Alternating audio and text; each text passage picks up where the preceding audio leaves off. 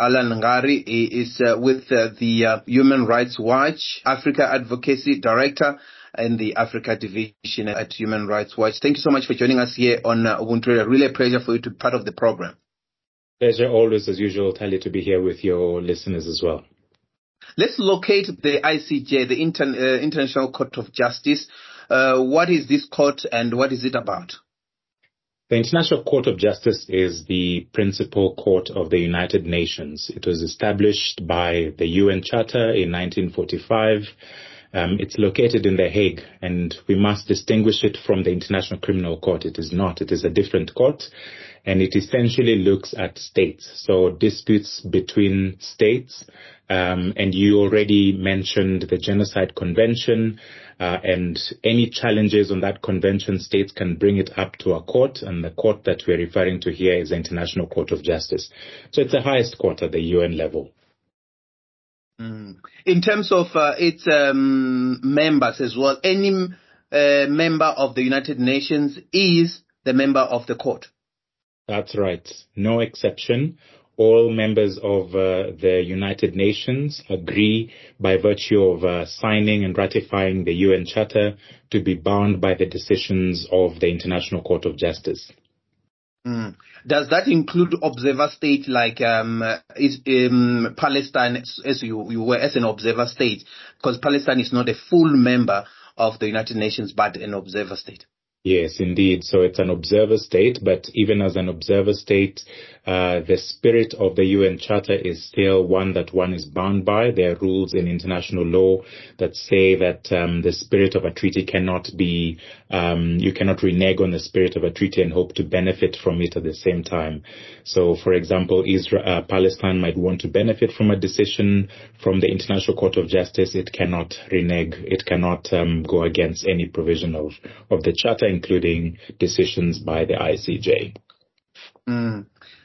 Are you surprised somehow, um, or what do you make of South Africa's decision to um, process these proceedings against um, Israel on the issue of um, genocide in Gaza? Um, as a South Africa, what was the legal basis that South Africa felt um, from its point of view to institute this uh, proceeding?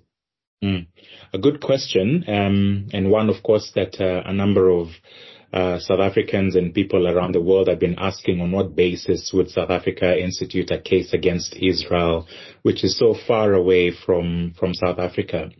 But uh, just to say that this case is is really seminal. Um, it's the first time that Israel will get to um, be, has gone before an, in, an independent and impartial tribunal, that is the ICJ itself, to respond to these concerns of atrocities that have happened since October 7th uh, last year. You'll remember, Tali, that um, in on on 7th October, Hamas, uh, which is a uh, a terrorist organization, um, landed uh, with its paragliders um, in a scene. It was a music event.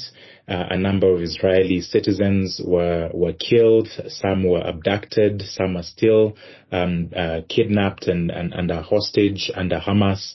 And after that, Israel then uh, retaliated and said that they're going against uh, uh, Hamas or going for Hamas and to try and liberate um, its, uh, its, its citizens.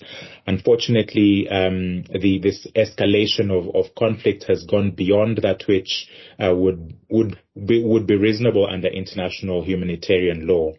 Um, countries really condemned, and a number of them condemned the attacks of October 7th by Hamas, but very few countries actually came to um, to condemn some of the excesses of the Israeli government but South Africa uh, did not keep quiet. In fact, uh, you already mentioned um, the decision of December 8th uh, last year that the ICJ proceeding should happen. But before that, we saw statements from Minister Pandor, we saw statements from President Ramaphosa condemning the acts of, of Israel.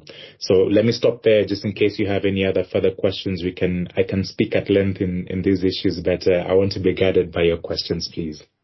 Yeah, um, I mean, in terms of um, what South Africa focused on, it felt that um, you know there were genocide um, incident or intent of genocide now that the case has been argued. Really, we're speaking after the case has been argued. Um, in terms of genocide, um, please, for the benefit of our listeners as well, what do we mean by genocide and um, in relation to what has been happening in Gaza? Yes. So genocide essentially in, in, in relation to the 1948 Convention on the Prevention and Punishment of the Crime of Genocide, which we will call Genocide Convention going forward, has essentially two elements. The first is um, acts, committing certain acts, and those acts include killing or deliberately inflicting conditions on a population or a group of people um, calculated at ending their, their, their existence as a people. So that is the act. And then there is what is called an intent, uh, really important and actually very difficult to prove in any court of law. Um, in legal terms, they call it dolus specialis, uh, special intent, which is to destroy in whole or in part a national, a political, an ethnic group. So uh, as such, so there, those are the two most important elements of, of, of genocide, the act itself as well as the special intent. Mm. And and and from from what has been argued, I mean, let's look at uh, what came out uh, from uh, the case as well. South Africa's, uh, uh, if one has to analyze what has come out from the media, was that um, it did put a compelling case in terms of deliberating. The statements that have been made by uh, leaders, political leaders in in um, Israel, that uh, definitely showing evidence, but also repeated by the soldiers on the ground as well. I mean, look, just opposed to what um, Israel has put now um, against that important uh, facts that were presented by South Africa. What do you make of uh, the, the, arguments made by South Africa and the response by Israel? In case, I know there's been a lot of, um, we can't do it in five minutes, but just in summary. Yes, actually, what's important is to actually distinguish between what happened on Thursday, Friday, uh, 11th, 12th of January, which were hearings around what are called provisional measures, which are just in there. If you think about a, a national court, um, if you want to stay proceedings, if you want to, to, to keep issues, to freeze matters to be as they are, you would seek what is called an injunction. So, um, colloquially, this is what a, a provisional measure is, and that's what the hearings of the 11th and 12th were about. So they were not really about the, uh, the, the, the, the merits of the case, which will be heard a lot later. Um, we are still waiting to hear the timeline from the court on that. But on the basis of what happened on 11th and 12th, it was clear that both South Africa and Israel responded to the issues. The application by South Africa, I must say, was extremely well argued. Um, the, the, the written submissions were very well articulated. And as I'd mentioned, genocide has those two components, um, the act and, and intent. And what what uh, the South African lawyers were were really trying to do is to show um, how how these uh, genocidal um, uh, intents and actions actually happened, and they spoke to a number of issues. The statements that were issued by the Prime Minister, the President, the Defense Minister of Israel to to to that indicate an intent, and which intent the the the IDF, the Israeli Defense Force, acted on. Um, uh, one very important one that that comes to mind is a statement by the Prime Minister of Israel, Netanyahu, who who spoke to the biblical reference of Amalek and the destruction of Amalek by by Israel, and the Israeli Defense Forces by really attacking civilians in Gaza were chanting, and one video really uh, showed this uh, on on Thursday last week uh, on the 11th, um, the the celebration by the IDF when uh, and and quoting Amalek and saying that they have destroyed or they are destroying um, the Palestinians. So that was that was what came out from from the from the South African side. Um, very strong arguments. The Israelis um, also had their their lawyers come up and speak to some of these issues. Um, I must say they were not as um, as finessed in terms of responding to some serious allegations, such as the indiscriminate attack of civilians, which really are war crimes, and we must distinguish that from genocide. But also just that um, they they they kept referring to Hamas um, very many times, um, which you know we must make a distinction that while they were um, while the Israeli Defense Forces were trying to avert and respond to the October 7th attacks that we spoke about by Hamas, it does not justify any uh, genocidal genocidal acts. And I think that is where um, we might see that the Israeli lawyers were not able to to really speak to directly. When you look at the the court itself now, mm-hmm. do you think this is historic? And has South Africa has done something like this? before? South Africa has not done this before, but you know, let's maybe let's talk about why South Africa is so concerned. Um, and I think it's important 100%. for listeners to be to be sure about why why this this came uh, to be. You'll recall that um, that that South Africa, um, you know, the ANC at the time during apartheid uh, received quite a lot of support from the Palestinian Liberation Organization, um, and at the time um, the the, the, the, South African government, the apartheid government at the time had very strong relations with the Israeli, with the Israeli government. Now all this is just um, information. It doesn't really speak to the case, but you can sort of understand where South Africa is coming from in terms of its allegiance. Um, we have historical statements and, and, and pronouncements that have been made even by the late uh, President Mandela in support of uh, the Palestinian cause. And this has gone on into into into the ANC government uh, uh, to date. Um, but what's most important, and I think the main reason why South Africa is so concerned, and which the application puts very well, is that in the world of international law, there are categories of law, and some some laws are, are so fundamental that it binds all countries, and there are no exemptions or exceptions to this. One such law is the prohibition of genocide. Um, the genocide is so grave that every state has a responsibility to ensure that this terrible crime does not happen. And if it does, that there is accountability that comes with it. So you remember in the past, we, in the continent, we have seen um, uh, genocide against the Tutsis in 1994, um, and, and very little action happened from states. And so to see a country such as South Africa standing up against uh, what is likely to be to be genocide, and of course not preempting, as you say, the decision of the court on this. And by the way, the issue around genocide will only be decided at the merit stage, and the judgment for that may come years years from now. But but but the, the, the point is that South Africa is standing up against what, um, what, what, and really complying with its obligations under the, the Genocide Convention. But South Africa is not the only country that has done that most recently. The Gambia also did the same um, in 2021 when uh, they said the, mass- the, the, the, the, genocide that was happening against the Rohingya in, uh, in, in, in, Myanmar um, really should be brought to the world stage. And a country so far, the Gambia, far away from Myanmar, brought Myanmar to the International Court of Justice. So it's not the first time that the International Court of Justice has heard such a case of a country that seems to be so far away from the issue. But what is the first is for South Africa to stand up against um, genocide happening in another part of the world. What does this mean now for South Africa at an international stage? And multiple, even powerful countries that have seem to be supporting Israel's right to defend itself in whatever, uh, whatever way is doing that. And there are mm-hmm. countries that have uh, declared allegiance to South Africa's um, initiative as well, openly so.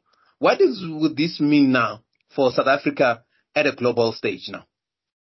Right. So let's just um, also make it clear that any state that tries to defend um, uh, uh, uh, uh an attack um, and commits genocide is not justified in international law. That's that's very clear. So let's just put that statement out there. So any support for any retaliation to serious attacks which are genocidal in nature, like we had mentioned on that um, the levels of law, um, that is not allowed in international law. As to South Africa's standing, and this is where I might disappoint you, Tali, and your your listeners. I don't have such good um, uh, uh, things to say about um, South Africa's uh, position on this. While we are celebrating what it is doing in bringing up this uh, this case to the ICJ, we really hoped, as Human Rights Watch, that South Africa would stand up for um, other human rights violations that are going on on the African continent. And I will give one example, um, the situation in Sudan. As you know, this is a conflict that has been going on since April 15th last year. Uh, the extent of crimes really are international crimes, very much similar to that which we are seeing at uh, before the discussion at the International Court of Justice. We are seeing the war crimes, um, there's sexual violence against uh, civilians, and yet we have not seen South Africa take on um, a, a, a, position um, as audibly as it has, as verbally as it has, as uh, seminally as it has before the ICJ on the Israel-Palestine issue. And this is the type of leadership that we are hoping South Africa is going to bring to, to, to the continent in, in 2024. It has demonstrated that it will stand up for what is right. It has historically done so, but uh, we are urging that the South African government will equally take uh, steps to to stand up for human rights violations in the continent. Sudan being uh, for, first and uh, uh, foremost for us, but also the crisis in the Sahel. Um, the Ethiopian crisis is still ongoing. And while South Africa took a really important role in brokering the peace deal between the Ethiopian government and the Tigrayan People's Liberation Front, uh, there are still issues that are outstanding in Ethiopia, which I think South Africa should take a stand on. Let's talk about now, would this be a start, you want to see more, a study, a, a step in the right direction for the country, but you need more we want to see more of this, this as South Africa prides itself to say its foreign policy really is vested in the Africa's interest. Absolutely.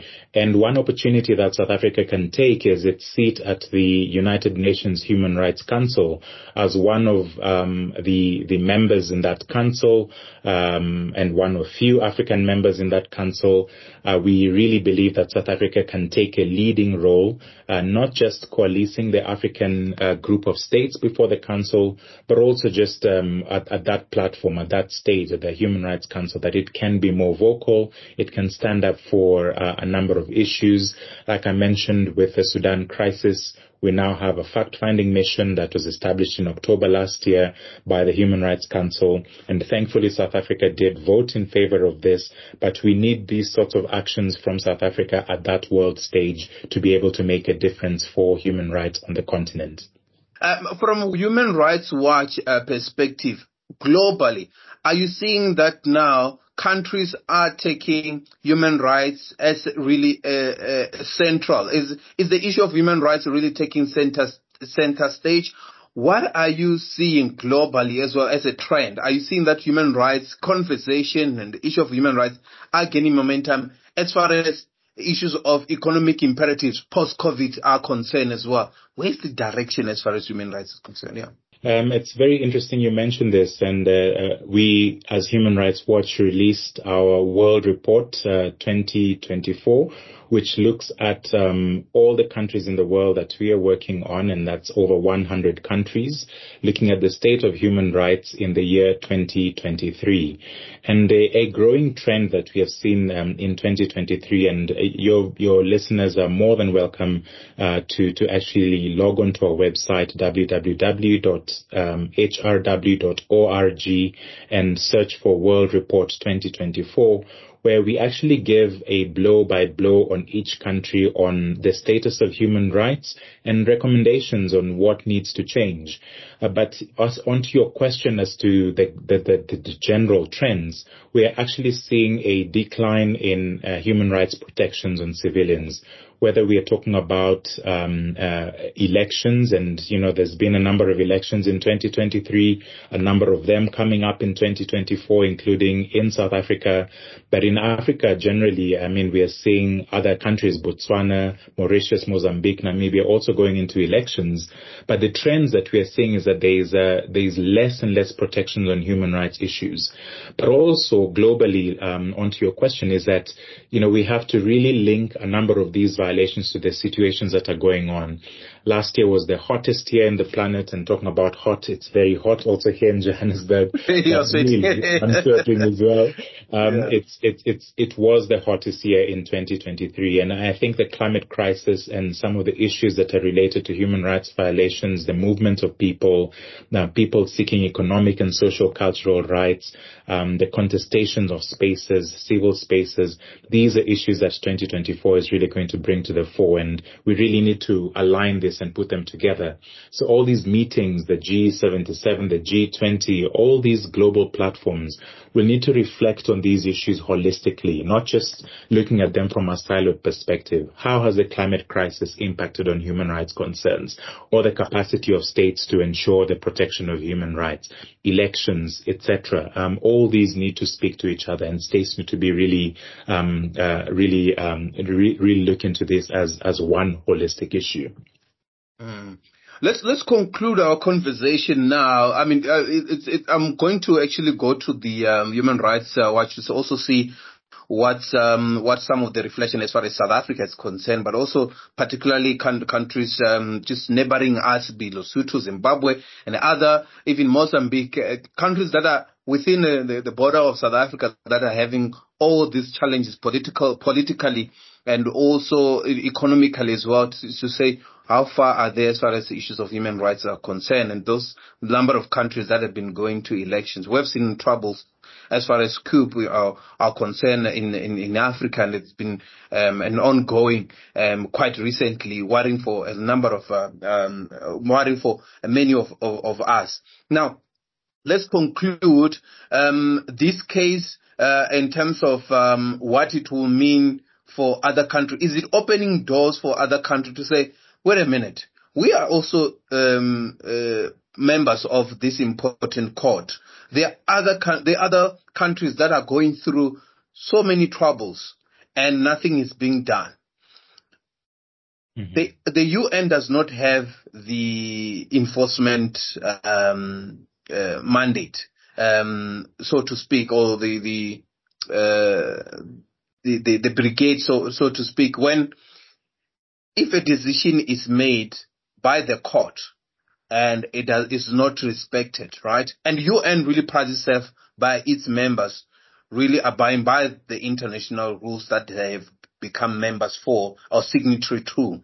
Um, what would this mean for international governance, for global governance, um, if there's a defiance on international uh, humanitarian law and international law in general? Is mm. this going to lead to um, global disorder as we might know, as we might experience it in the future as we conclude? Yeah, that's a really, really big question. Um, how to make uh, that's why it's a, that's why it's a long question. how to make a circle a square or a square a circle? All right. Um, look, enforcement has always been a challenge in international law, and especially because, um, and let's just talk about the International Court of Justice and whatever comes up of, of these provisional measures. And we're expecting actually a decision in the next 30 days from the, from the, from the hearing, the end of the hearing on the 12th. So in terms of enforcement, let's say they make, uh, the judges make a decision, um, against Israel, which is that the provisional measures, um, are that you do not, um, continue hostility hostilities in, in, in Gaza. Um, will Israel abide by this uh, decision? Is there enforcement on the part of the ICJ?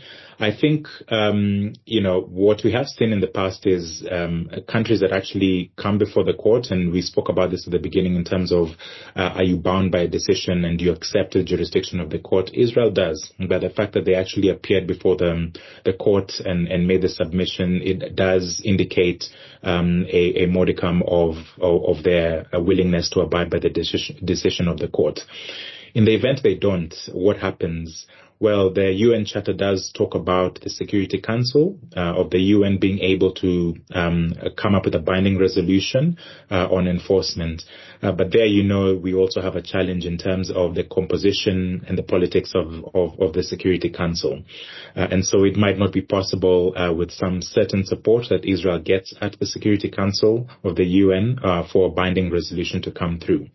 But the point here is that a statement would have been made, a decision would have been made by the court on these issues enforcement of, uh, of, of, of, decisions by courts. Look, we also have to talk about enforcement in terms of um, uh, what the UN can do. Um, yeah. You know, we are asking that, and there has been a number of special rep- uh, um, rapporteurs, um, uh, fact-finding missions, uh, which have been looking into the issues in Israel, Palestine over a number of years. Uh, and but but also another key and important one being the International Criminal Court. We certainly don't have much time to talk about this, but uh, there is an open investigation by the prosecutor of the court looking into the conduct of um, Hamas specifically, or that, that we hear looks into that that conduct. So there, there's a lot of issues that could happen in terms of trying to deal with the issues on the ground. We just need um, the state uh, of Israel to to be a bit more open, even in terms of humanitarian um, aid to to the people in in Gaza. So um, maybe just to conclude and say that it is uh, an, an, important question on enforcement of decisions. We are not yet there uh, at this point in time uh, as to what the decision of the court would be and the enforcement of that decision. But ultimately, what the what the um, the, the statute of the ICJ uh, court says is that all parties must abide by by those by the ruling of the court. Allan Ngari is the Africa um, Advocacy Director at uh, in the uh, Africa Division for Human Rights Watch. He's speaking to us from Johannesburg. Really a pleasure for him to join us here on uh, Ubuntu Radio to speak to us on this important case. Also, the work of the ICJ, its work, its limitations, but also will the decision be um, binding? Will, will, will it's binding, but will it be followed as well as the court decide? So we wait and see. Thank you so much for your time.